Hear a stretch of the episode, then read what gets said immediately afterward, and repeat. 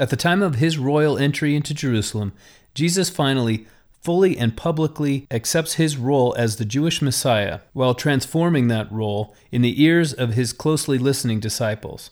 At the same time, Jesus settles himself firmly within the tradition of ancient Hebrew prophets. I'm Mark Holt, and this is Gospel Doctrine.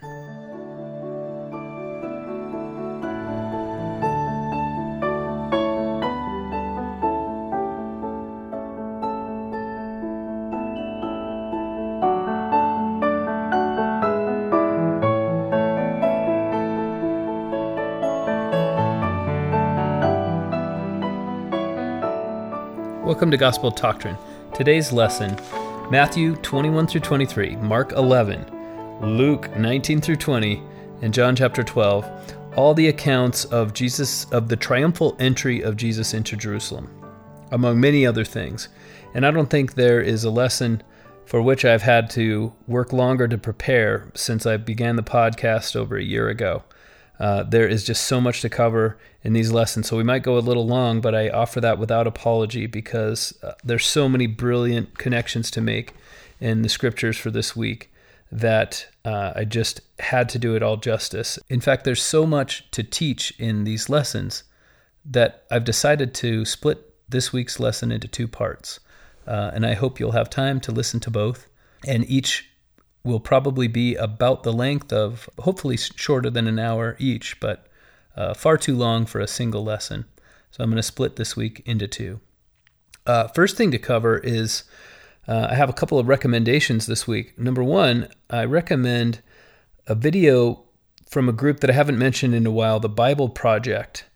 And this is a fun Uh, set of videos. If you want to understand the books of the Old Testament, I used to recommend the Bible Project a lot when we were studying the Old Testament, because uh, if you want to just have an eight-minute introduction into what is going on, the historical background, the thematic, uh, ov- the arc of an entire book of the Old Testament, it's a great way to watch a little video and see represented um, in an animated video what what's going on in that book of the Bible. Well, this week I'd like to recommend, if you search for Bible Project and then Heaven and Earth, uh, what what this video is about is it kind of ties the Old Testament idea of the temple and the tabernacle to what's going on in the New Testament and how Jesus is the fulfillment of what the temple was just the promise of. Um So again, that's Bible Project, search for Heaven and Earth, and I, I believe that's also about eight minutes long. Um, it, it's this is a, a Protestant group that puts this together. However, the, in my opinion, there's nothing in that in that uh, video that a Latter-day Saint wouldn't perfectly agree with. Another recommendation I have, just this just happened to fall. Um, I was about to recommend it last week, but I felt like it fit better this week. Uh, it just happened to fall in the perfect timeline for us to study, and and this is a, a podcast by a political commentator named Ben Shapiro. But every, however, every Sunday he does an interview that often doesn't have much to do with politics. Uh, sometimes it does, but in this case, um, it it's more about religion. So this is the Ben Shapiro Sunday Special, episode fifty, and that was the May twelfth episode.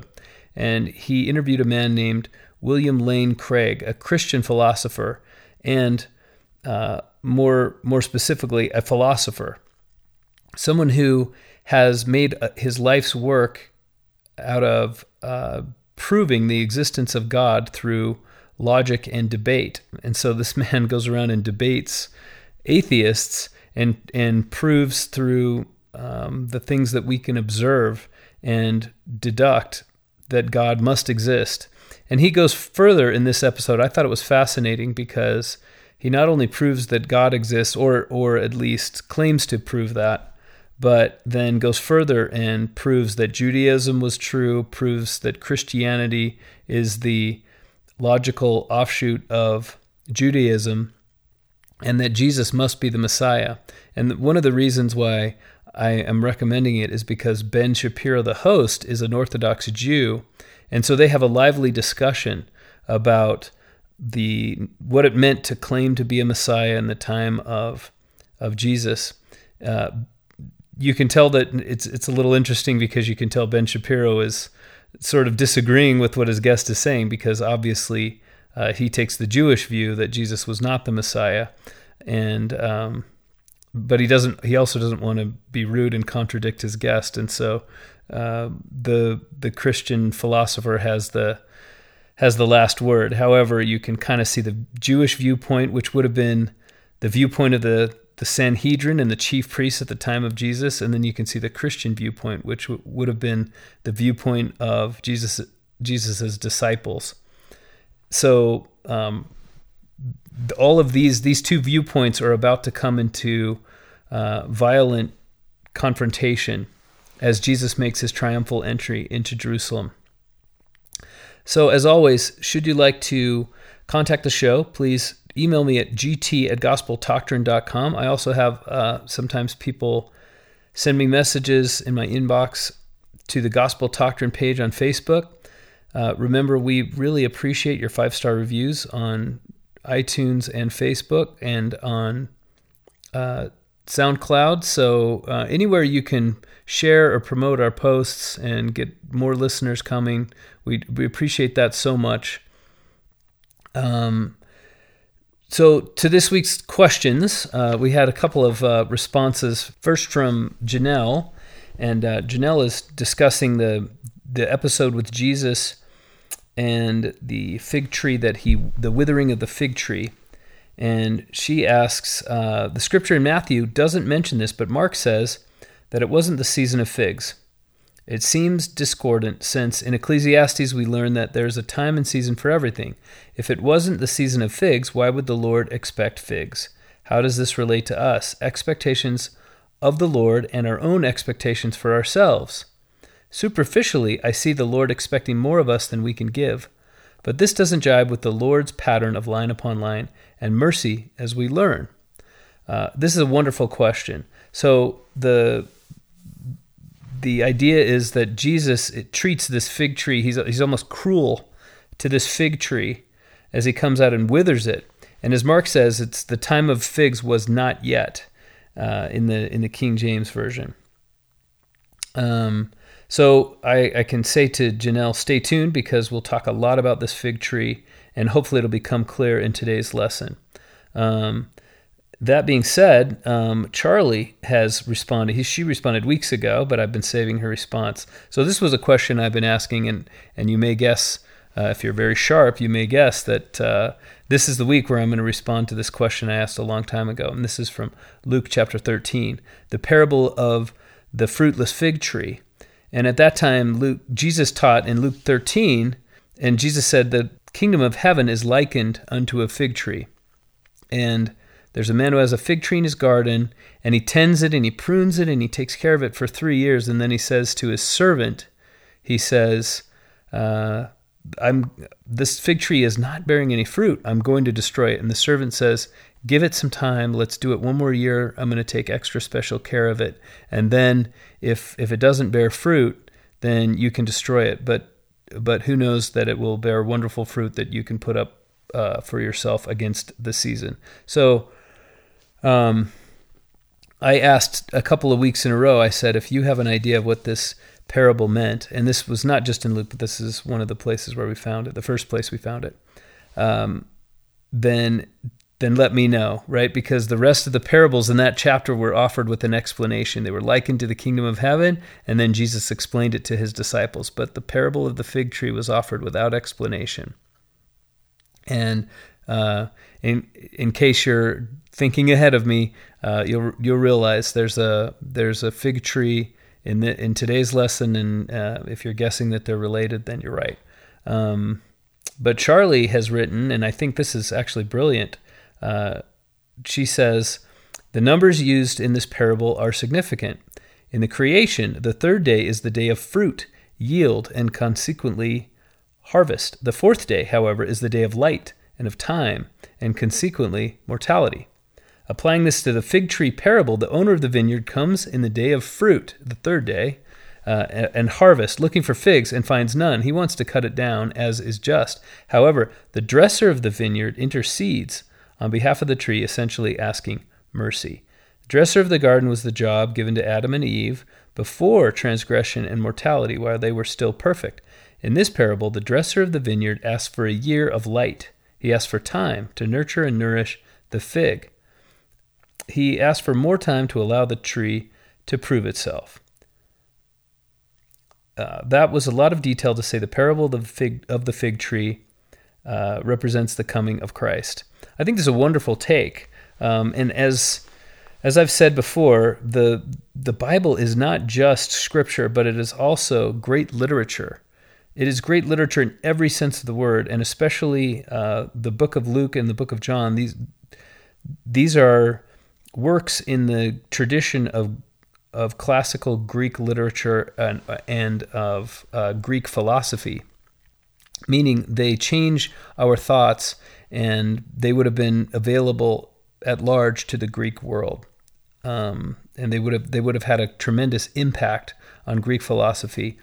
I, I don't mean that they arose from Greek philosophy, but that they would have taken their place uh, among the in the libraries of Greek philosophers and had their influence there. So.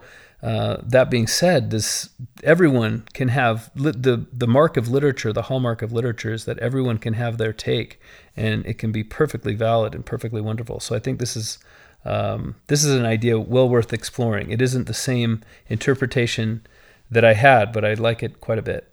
So I will answer that question: what does this uh, parable of the fig tree mean uh, as we go through today's lesson? So the triumphal entry into Jerusalem. We're going to begin in time. We're going to we're going to begin and end the way a lot of wonderful scriptures do, in the same place. Um, and so, in that sense, we'll have a little bit of a chiasmic structure today to today's lesson, and we'll begin and end in John chapter twelve. Um, so John twelve begins with Jesus having a dinner in the in the home of Mary and Martha and Lazarus, uh, actually the home of Simon, which we only learn, there are a couple of different accounts of this dinner. Uh, we only learn that it was the home of Simon, who who seems to be the father of Judas Iscariot. However, Mary, Martha, and, and Lazarus are all in attendance, and it's in Bethany, which is near their home. So Jesus is having a dinner there, and uh, Mary comes up either behind Jesus or comes up to Jesus and anoints him. Um, and in Matthew, the we're not covering the Matthew account of this dinner because Matthew has a slightly different timeline, and he puts it closer to the Last Supper. Um, but in the Matthew version, Mary anoints his head. In the John twelve version, Mary anoints his feet. In either case, it's a costly anoint, anointing, and the um, and Judas Iscariot is upset, and he says, you know, this is three hundred, this is three hundred pence, or, you know, quite a large amount of money. I mean, uh, thousands of dollars, you might think, in today's money, if you were to try to translate it into the amount of time it would take you to earn that much. Uh, thousands and thousands of dollars, maybe even more. And so Mary has taken this very costly ointment and anointed Jesus, and Judas says, why don't, why didn't you save that and donate it to the poor? And uh, so Jesus then responds, and he says, look, first of all, let her alone, because, um, and as Matthew reports, anytime anyone talks about my death and burial and my the final days of my ministry, they're going to report that this woman has done this kind thing to me. She has anointed me against the day of my burial. So, number one, John, uh, John reports that Jesus is doing this six days before the Passover. So the countdown has begun. This is Holy Week. And so here we are at the beginning of Holy Week in, in our studies. And we skipped ahead a little bit when we did our Easter lesson, but um, it was kind of fun to go back in time and realize we had a little bit more time to study Jesus before uh, his final days. But now we're we're back. We're right back there again. And so our time is limited to study uh, the life of Jesus together, and the countdown has begun. Um, and we're going to come back to this idea of Jesus being anointed. Jesus says that he she has anointed me against the day of my burying. Now, that's not the only purpose of this anointing, and we're going to tie this together in a few minutes. Um, there, as I mentioned before, there I probably have not spent more time preparing for any single lesson that I've done, and that's because I would guess that if I were to choose how much time to spend on these scriptures that are all lumped into one lesson, I would spend at least two weeks in the Matthew chapters uh, twenty-one through twenty-three. Um, I would probably put Mark eleven in with one of those two lessons. I would spend it. I would spend a week on Luke chapter nineteen and twenty, and I would spend at least one week, maybe two, on John chapter twelve. So this is five weeks worth of material, and um, we're going to be jumping back and forth between them. So right now I'm going to jump back in time a little bit. Um, first of all, in John chapter eleven that we studied a couple of weeks ago, that was the raising of Lazarus from the dead. And at the time, it was clear of the of the timeline of Jesus um, beginning entering his final week, it was very close. So we've been studying, number one, we've been studying Jesus' final road trip uh, from Caesarea Philippi, where where Peter made his confession, all which is far in the north of Israel, all the way south to Jerusalem, to, and coming through Jericho, and then uh, west to Jerusalem. At the same time, we have been studying the months before that, how Jesus went to Jerusalem for a couple of different feasts in John, when we study John. So John tackles these things a little differently and doesn't spend that much time on the road trip. Now, um, probably a couple of weeks before Jesus has his triumphal entry, no more than that, is is when he raises Lazarus from the dead. And so the the fever, the resistance around uh to Jesus and the idea that Jesus is the Messiah has reached its its height. And so what probably happened is that Jesus made this road trip or made this journey on foot uh, down south, and then briefly visited Bethany, which is near Jerusalem, and then went back to, or this is what seems to be the case, and then went back to Jericho. So um, we're going to go back to Jericho with him, and Jesus is passing through Jericho at the beginning of Uh, Luke chapter nineteen, and the none of the other none of the synoptic evangelists have recorded Jesus's um, taking a sojourn into Bethany to raise Lazarus from the dead and then coming back to Jericho. We have to put that together from the relative timelines of the events. So it's a guess, um, but so Jesus is passing through Jericho, and there's a there's a publican. And if you remember, the publicans are these hated figures who, though Jewish, have collaborated with the Romans to collect taxes and deliver the tax money from Jews to Romans. So the Jews don't really respect the publicans because they're Jewish, and the uh, or because they are collaborating with the Romans, they're helping the Romans. And the Romans don't respect the publicans because they're Jewish. And so they're outcasts from... The, everyone hates them. And Matthew, in, in in fact, is one of these, or formerly one of these types of people. Well, Zacchaeus, a man who was the chief publican of all of Jericho, happens to be a fan of Jesus.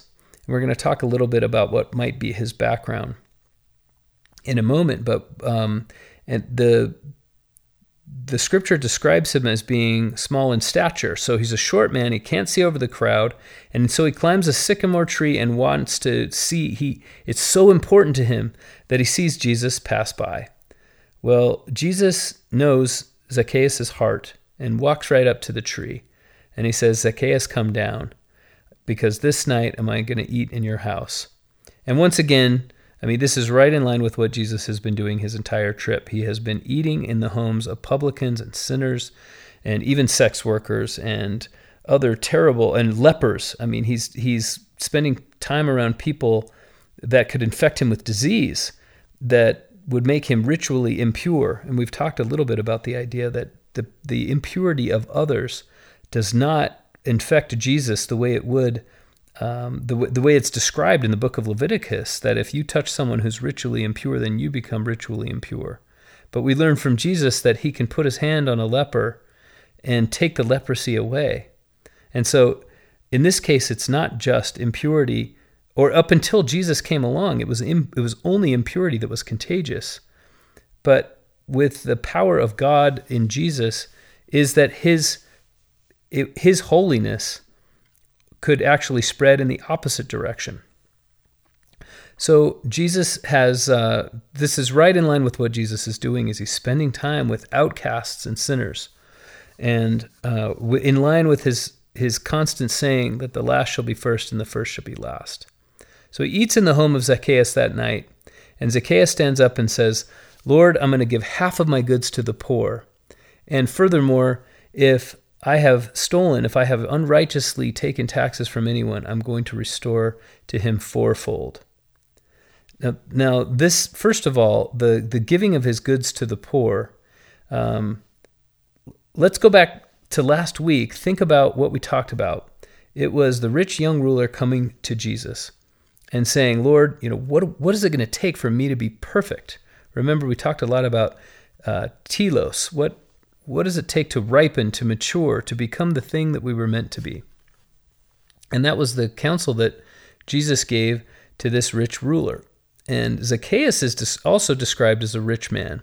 Well, at the time, Jesus described a rich person entering into the kingdom of heaven as utterly impossible. He even used uh, the metaphor of a camel going through the eye of a needle to show how impossible it was. And then he said, "With God, however, all things are possible." So remember, in the original scriptures, these chapter divisions are not actually Um, from the original authors. They're sort of artificial. They're imposed after the fact. So, chapter eighteen, Luke chapter eighteen and nineteen were written to be read right in a sequence. So the fact that they're separated for us by a week, I want I wanted to remind you of what we've just been studying, because Jesus has just told everyone how impossible it is for a rich man to enter the kingdom of heaven. And here we see a rich man giving half his goods to the poor, restoring fourfold according to the law of Moses of anything that he's taken unrighteously. And Jesus says, "This day has salvation come into thy house." In other words, you will enter the kingdom of heaven. Salvation, you you are fully approved. Here's the other thing that's interesting. He's only giving half his goods to the poor. We can presumably uh, conclude that he's still going to be a rich man when he's done. So the thing, the very thing that Jesus has described as being impossible is now happening right in front of our, our eyes, just a few verses later on. And the, the whole point is, how does this, the question that obviously comes up, how does this happen? And Jesus gives us the answer, with God, nothing is impossible. And to me, when Jesus says, "with God," it evokes that phrase from, from Matthew, which is, "His name is Emmanuel, God with us." So with God, with us, nothing is impossible. The fact that Jesus is with Zacchaeus, and Zacchaeus is humble enough to accept Jesus, is the reason that nothing is impossible. Here's my uh, further take on this. If you remember, when John the Baptist was baptizing in Jordan, the River Jordan, the place where Jesus was baptized is less than uh, is a is a couple hours walk, if that, from from where Jesus would have run across Zacchaeus if he was truly in Jericho. And so it's quite possible. It, the the scriptures describe John as having Uh, publicans coming unto him. E- each group of people is saying, what what shall we do to bring forth fruit meet for repentance? And John's counsel to the publicans at that time was, exact of people no more than that which is allowed by law. In other words, just be fair. That's all you have to do. Be honest. Be honest people. Even though you're a publican, you don't have to stop being a publican. You just have to be honest. And of course, obey the law of Moses.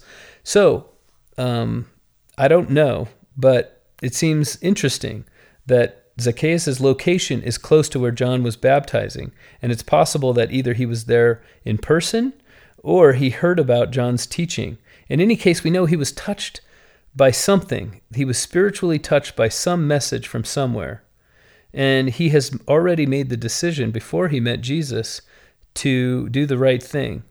And I love that this story comes after the story that we that we learned last week of this rich young ruler who walks away sorrowing. He wasn't yet ready to make the sacrifice that Jesus had asked him to make. But here we have somebody who is already prepared to make that sacrifice. And presumably some time has gone by since the time that he was invited to change. Maybe even three years, the entirety of Jesus' ministry, he's been thinking about, when I when I next get an opportunity to change, I will take it. I will take it uh, enthusiastically and eagerly. And so that's why I wanted to I wanted to bring that up, because that's why I have hope for the rich young ruler that walked away sorrowing. Because here we see that nothing is impossible. Jesus can change someone's heart. With God, with us, nothing is impossible. Our hearts can change, and a rich man can enter the kingdom of heaven.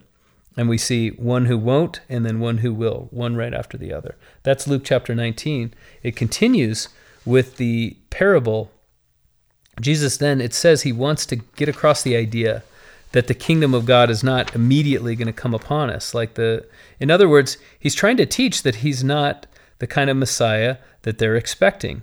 And he gives what's called the parable of the pounds. This parable is closely related to the parable of the talents, which we won't discuss this week. That, that's in Matthew.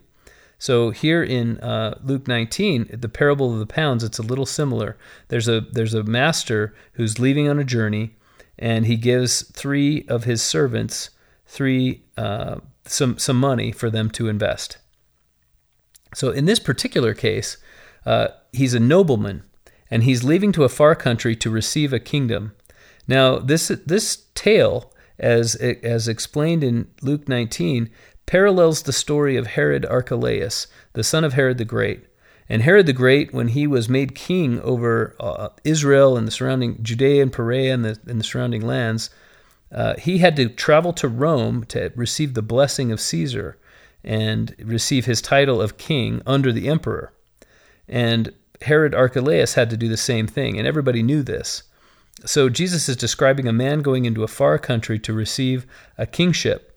Meanwhile, the people at his home that he's leaving send a delegation along with him, that, or, or at the same time going to the same place, to say, by the way, we don't want this man to be our king. We hate him. He's a terrible ruler. And so it seems to be that Jesus is almost like he's telling the story of Herod Archelaus. Or in other words, he's using the story of Herod Archelaus to make it familiar. However, it's obvious from the context that Jesus uh, is the nobleman in this story. So the point is, he has to go on a journey, and his one of his servants, when he comes back, one of his servants has taken this amount of money, and this amount of money is called a mina. It's a hundred talents, uh, or uh, sorry, a hundred denarii, which is, uh, remember, this is a day's wage for a Roman laborer. So it's one sixtieth of a talent, which is that huge amount of money that we discussed when we when we talked about uh, the, the servant being forgiven of ten thousand talents. Now, um, so it's not an, an earth-shattering amount of money, but it's enough that you feel a little bit of responsibility if you're if it's put into your hands. When the nobleman returns, he he has been made king. He's received his kingship. And one of his servants has turned one uh, mina into ten. One has, one has turned it into five. And one has put it in a napkin and buried it. Um, so this, so far, it's similar to the parable of the talents. And because the um, one servant has has ten times his money, we can surmise from that that a significant amount of time has passed. So this is Jesus teaching. Uh, he's the nobleman. He's leaving for a far country to receive his his kingdom, and yet he's not going to return for a significant amount of time. You can't turn one mina into ten in one year or even in, in ten years.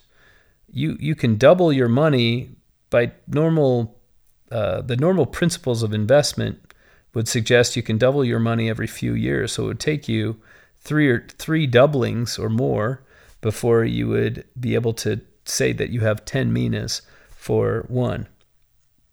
Yeah. So in any case, um, There are three. There are three types of people in this story. One is the, the faithful servants who have an increase on the investment that their Lord has put into their hands. One is the the servant who hasn't done anything, He's he's sort of he he agrees that his Lord is his Lord. However, he doesn't do anything with what he's been given. And then finally, there are those people who sent the delegation who says, we don't want this person to rule over us. We don't accept him as king. And this king, when he returns, says, uh, let those people be brought in front of me and slain here in my presence. In other words, in the day of judgment, it, we will be recognized if we've been faithful over the small things, if we've been faithful over our earthly ministry, whatever it is that we have to do in this life, then we will be given much greater things. He he turns one mina into ten and is given ten cities to rule over. Um, and then there are those people who don't accept that God is God at all, and therefore they'll be separated from him forever. That's what, to me, seems to be the meaning of this parable. It's not made clear, so we have to guess what it is. So that's the parable of the pounds, and that's Luke chapter nineteen. Well, now let's switch over quickly. We're not going to cover Mark specifically today. Mark uh, eleven largely parallels the events in Matthew, except for a little bit of timeline uh, discrepancy. Um, he breaks up some of the teachings of Jesus into a couple of days, but it's not super important that we cover that. So um, we're going to spend most of our time in Matthew, but this is, keep in mind, this is also covered in Mark. Um, so... Jesus arrives, first thing he does is he goes to the to Bethany, has his dinner, and then he sends his uh, disciples, he, he's heading towards Jerusalem. The time comes for them to go into Jerusalem, and this is on a Sunday. This is the day after the Sabbath, what is called today in, in Christendom, it's called Palm Sunday. Of course, they didn't know they were going to be um, enacting Palm Sunday when it happened, uh, but between Bethany and Jerusalem is a is a little village that is often called Bethphage, uh, which is a way that we kind of slaughter it. It's ba- it's actually Bethphage, which is the house of the early fig. So this kind of answers Janelle's earlier question when uh, when he when he comes up across this fig tree, um, and he and he sees that there are no figs. He learns that the, or the the book of Mark records that the time of figs is not yet. However, the they've just passed through Bethphage, Bethphage, which is the the house of the early fig. So the the message was that Jesus was expecting figs. Now let's revisit the parable of the fig tree, the barren fig tree. Three years, the, the master, which is God, God is the master in these parables, and the servants are the prophets. This is a pretty common theme. God expects that this tree is going to bear fruit for three years, and it never does. And finally, he says, I'm going to cut this tree down. And his servant asks for mercy. Now, this is a common theme in the Book of Mormon as well, the prophets asking God to to wait just a little longer. If you remember, um, Enos was told that he prayed that... Uh, The, the Lamanites would be spared, that the Nephites would be spared. And then later on, prophets in the Book of Mormon are told that because of the prayers of their fathers, their people would be spared. And Abraham, when God is heading toward Sodom, says, will you spare it for ten people? Will you spare it for five people? Will you spare it for twenty people? And God keeps saying, yes, yes. So this idea of the prophets asking God to spare the people and, and give them mercy uh, is well founded in Scripture. And that and and so the um, when Jesus says the kingdom of heaven is likened to a fig tree, it's actually more accurate to say that the nation of Israel, the people of Israel, are likened to a fig tree. And the message of this parable in Luke chapter thirteen is there will come a time when Israel will be judged. They what God wants from us is fruit. Now, what is fruit? So, uh, I'm going to give you a little bit of proof for my interpretation of this of this parable. We're going to go to back to Isaiah, and uh, in Isaiah chapter five, Isaiah talks about the parable of a vineyard, and he says, um, "Judge between me and my vineyard. I've done everything for my vineyard." So he builds a wall, and he builds, he he fertilizes the ground, he plants the, the vines, and he puts up a watchtower. He does everything you would want to have for a wonderful vineyard. And then when the time comes, the the the vines have only borne rotten fruit. In other words, what God wanted, and, and this is obviously, this is not even obviously, it's explicitly in Isaiah chapter five. It's explicitly God wanting fruit. And at the end of that parable, he, um, if if you want to go back and listen to the, the lesson we did last year, I, I spent some time talking about the poetry involved. But um, at the end of that parable, he says, I was looking for justice, and instead I found injustice. I was looking for righteousness, and instead a cry. And the words are rhyming words, which is rare in Hebrew in Hebrew poetry. But um, I'm looking for mishpat, mishpat, which is justice, and instead I found mispach, which which is injustice. I was looking for righteousness, tzedakah, and instead I found a cry, which is tzedakah. So Isaiah has this brilliant play on words, and this is in Hebrew. This is considered extremely brilliant. Um, to to number one, to show that there's just one letter's difference in righteousness and unrighteousness, in justice and injustice.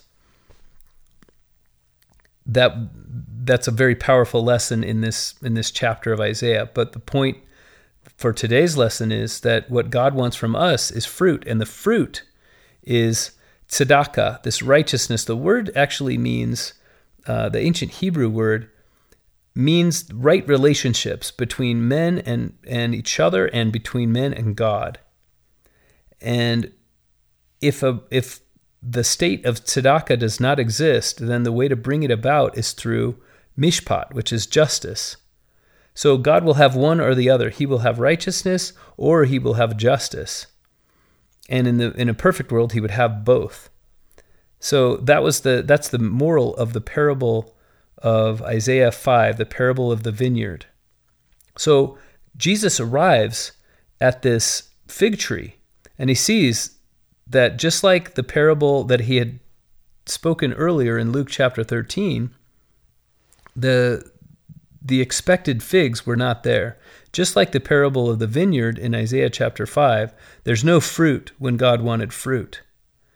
And so now the time has come. The the ending of that parable didn't take place in uh, the parable of the barren fig tree. So this is the end of that parable. Jesus says, "Thou shalt not, not bear thou shalt not bear any fruit henceforth forever." And presently, in Matthew, it records the the fig tree immediately withered. Uh, Mark records that they come back later in the same day and the fig tree is withered. In any case, Jesus performs a miracle on this fig tree. And he doesn't hate fig trees.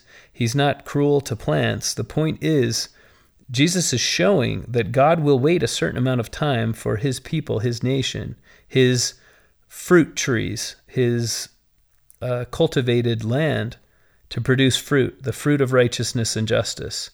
And then there will come a time when his patience is no more. He cannot wait longer. Uh, I think it's worth mentioning that Jacob chapter five is firmly grounded in the philosophy.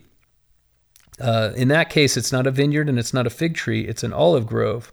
However, it's firmly grounded in the philosophy and in the scriptural tradition of ancient Hebrew scripture, this idea that what God wants is fruit to lay up for himself against the season. Um, a very common theme. And so we have the the charge to bring fruit to God, that he can that he can collect it and keep it, and that is our right relationships with each other. That really is all we take with us, is our relationship with God when we die. So that is the fruit of our lives. Have we created this this right relationship? And if not, then there will come a day when that tree that tree will be withered. There will be no more opportunity for it to create fruit forever. Uh, a, a powerful object lesson.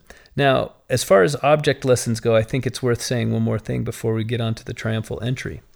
And that is, uh, Jesus is, as I mentioned in the introduction, Jesus is firmly planting himself in the tradition of ancient Hebrew prophets as far as the way that he theatrically teaches things. So uh, there are just a couple of quick chapters. Uh, one is Ezekiel chapter four. And uh, if you were with us last year, which very few of you were, but we talked about Ezekiel's, uh, the way that God instructed Ezekiel to act in public. Ezekiel had to do some crazy looking things. And the reason why it was effective is because everyone knew that Ezekiel was the prophet. Everyone in Babylon knew that Ezekiel had had a vision of God and had been called of God. The, even the high priest would come to him and say, "What is the will of Jehovah?" And so Uh, there was a point at which Ezekiel was instructed to lie on one side for over a year and then lie on his other side for three months as uh, to symbolize the days that the years in which each day was a year in which uh, Israel would be in captivity. Um, Isaiah chapter twenty. Isaiah was actually instructed by God. Now read this chapter. It's very short. He was instructed by God to take off his clothes and his shoes and walk around naked for three years. And that was a symbol of the the way that Egypt would be treated by the Assyrians. And so after three years, then when he says the meaning of what he's been doing, then everyone is never going to forget that lesson, right? Because it's been so dramatically uh, portrayed in the person of the prophet himself. And so Jesus is about to enact some very theatrical lessons through his Uh, through the what we're going to discuss, uh, what, what he does over the next few hours and days. And the point I want to make is he is fitting exactly in line with the way the ancient Hebrew prophets used to teach. And he's teaching the exact same lessons. In fact, Jesus looks, if in these chapters specifically, Jesus looks exactly like one of these Old Testament prophets.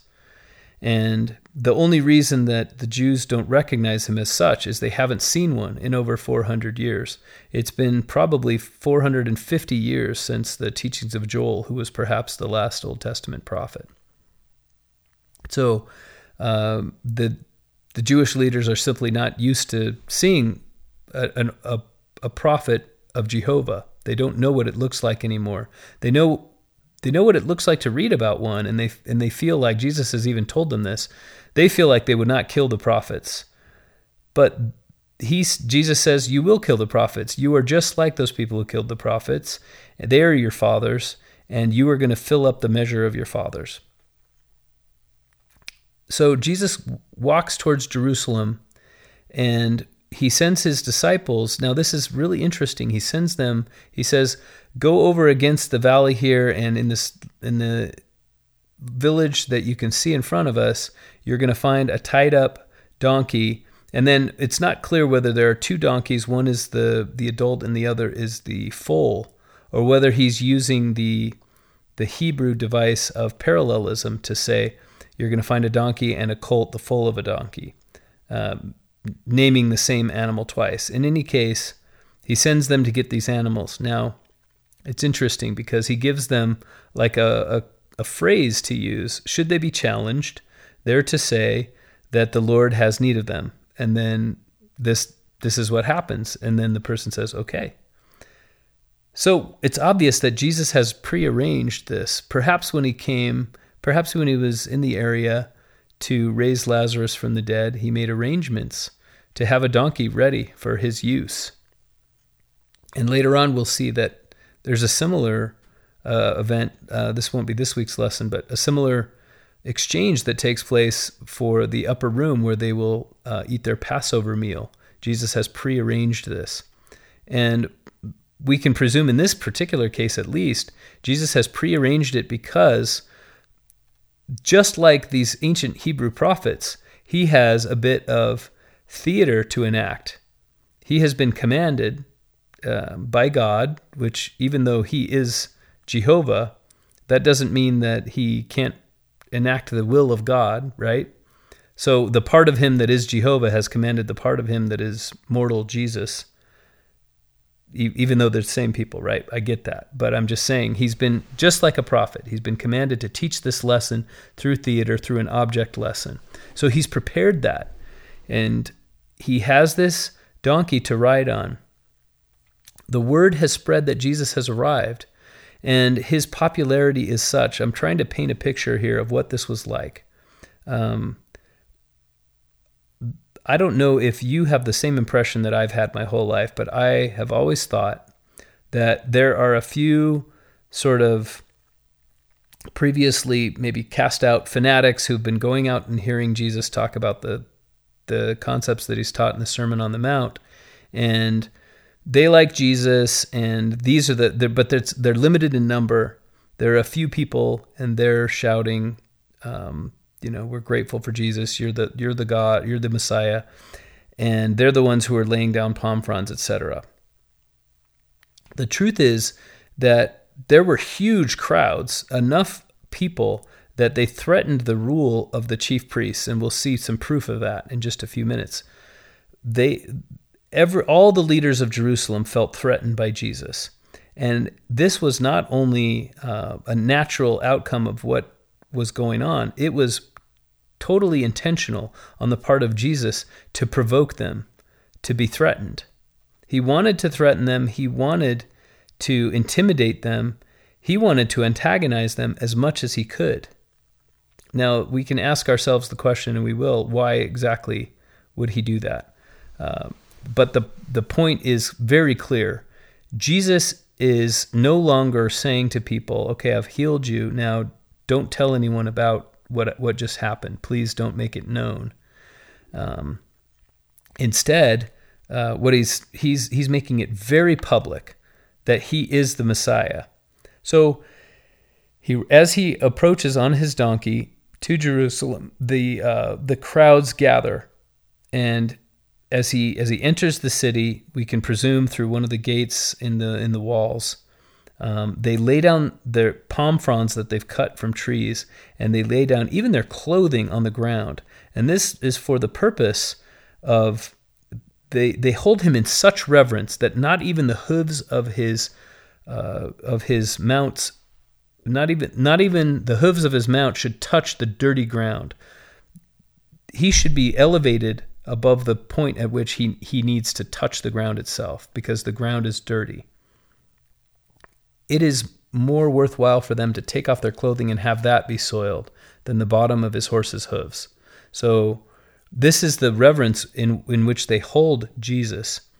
And it is obvious that they fully believe that Jesus is the promised and prophesied Messiah from the book of uh, Second Samuel on, right?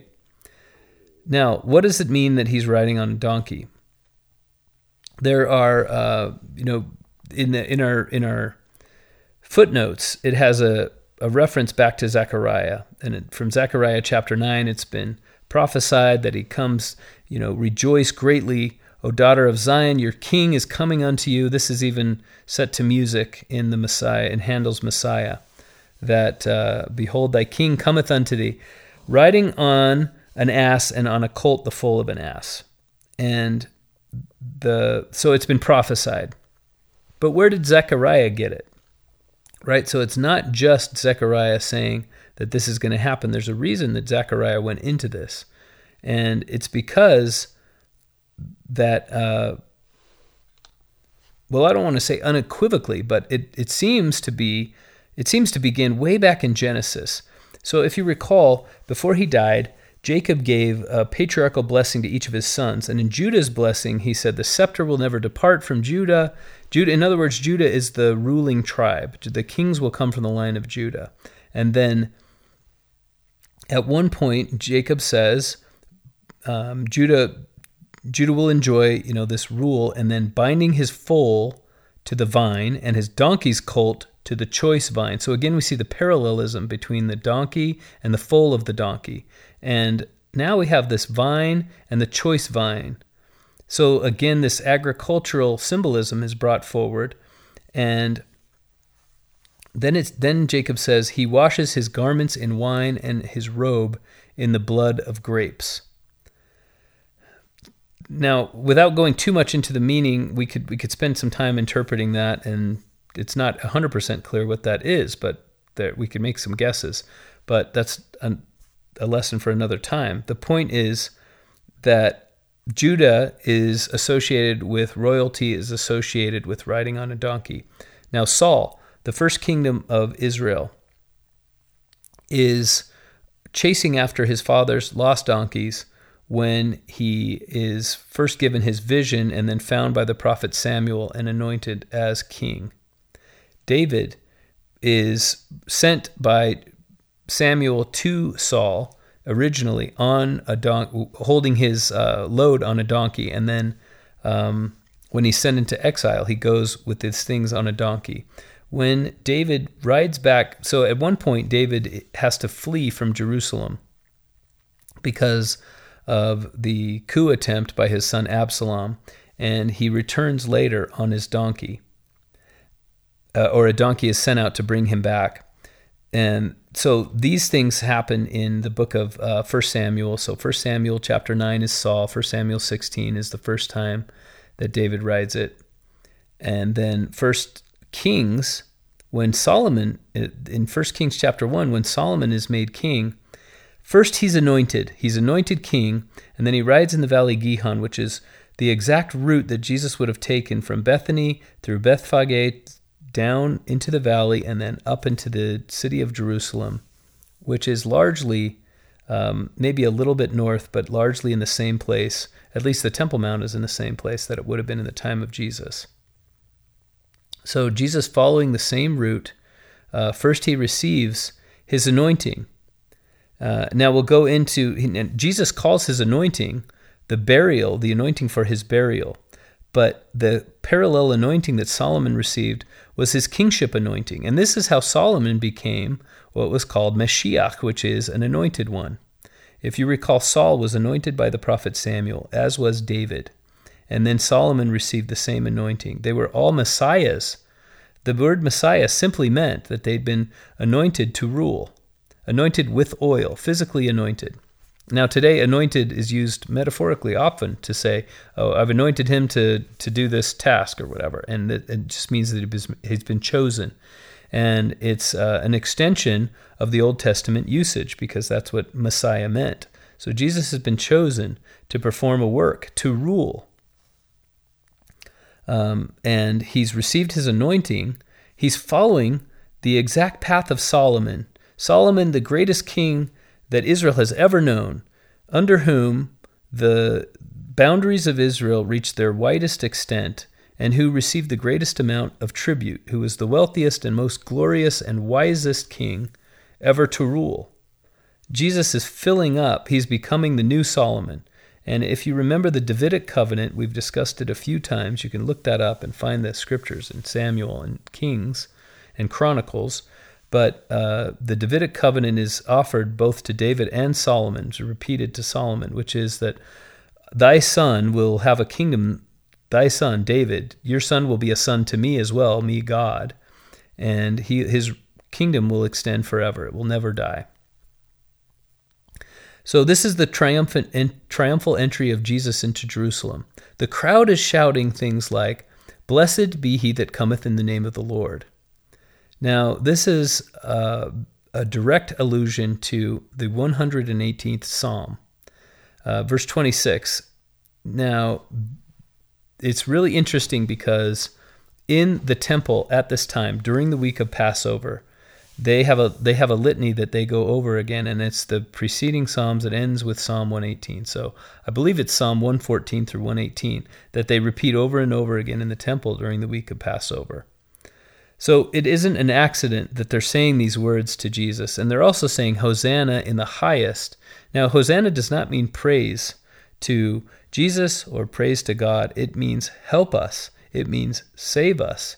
In fact, the word, Jesus' name, Yeshua, is actually short for Yehoshua, which the first part is Jehovah, and the second part is save. Jehovah saves.